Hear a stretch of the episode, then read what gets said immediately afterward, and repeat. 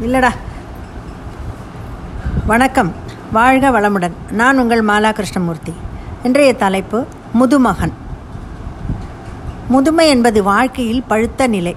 மரங்கள் தரும் பழம் இனிப்பாக இருக்கும். ஆனால் இந்த மனித பழங்களோ பலருக்கு கசப்பாகவே இருக்கும். அறுபது அறுபத்தி ஐந்து வயதிற்கு மேற்பட்டவர்களை முதுமகன் என்பார்கள். வாழ்க்கை இவர்களுக்கு நிறையவே பாடங்களை கற்றுக் கொடுத்திருக்கும். நல்ல அனுபவசாலியாக இருப்பார்கள்.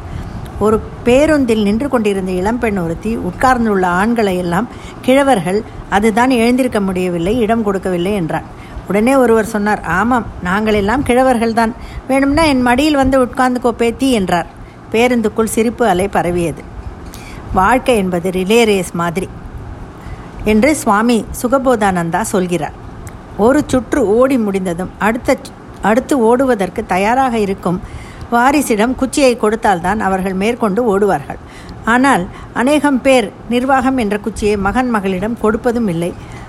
ஓடுவதை நிறுத்துவதும் இல்லை. அப்போ நாம் நம் மகனோ மகளோ ஓடத் தெரியவில்லை என்றால் தவறு நம் மீது தான் குச்சியை எங்கே கீழே போட்டு விடுவானோ என்று பயந்து நாமே ஓடிக்கொண்டிருந்தால் எப்படி? மாறாத மகனை ஓடவிட்டு பார்த்து ரசிக்க வேண்டும்.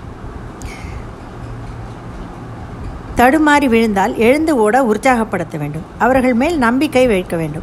பணத்தின் பின்னால் மகனுக்காகவும் பேரப்பிள்ளைக்காகவும் ஓடுவது தவறு. நிறைவான வாழ்க்கைக்கு உடலும் மனதும் சுறுசுறுப்பாக இருக்க வேண்டும். ஞாபக மருதி முன்கோபம் குழப்பம் போன்றவையெல்லாம் ஏற்படும் இந்த வயதில். அதனால் நிதானமாக எதையும் செய்ய வேண்டும். கோபத்தை தவிர்க்க வேண்டும். இந்த பருவத்தில் மனதை ஆன்மீகத்தில் செலுத்துவது மிகவும் அவசியம். ஓடி ஓடி சம்பாதித்து விட்டோம்.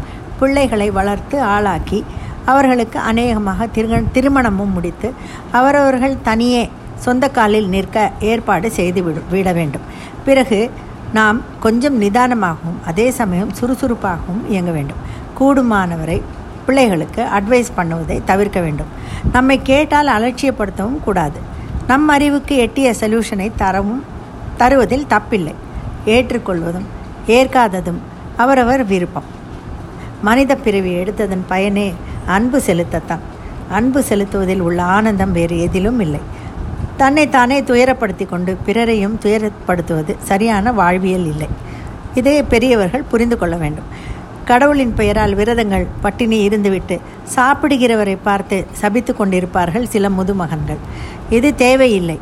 முடிந்தால் நாம் இருக்க வேண்டும். மற்றவர்களை பார்த்து பொறாமைப்படக்கூடாது. தேவையில்லாத இடத்தில் தேவையில்லாத உபதேசங்களை செய்யவே கூடாது என்பது என்னுடைய ஒப்பீனியன் ஏஜ் என்பது மார்க் மாதிரி ஒரு நம்பர் தான்.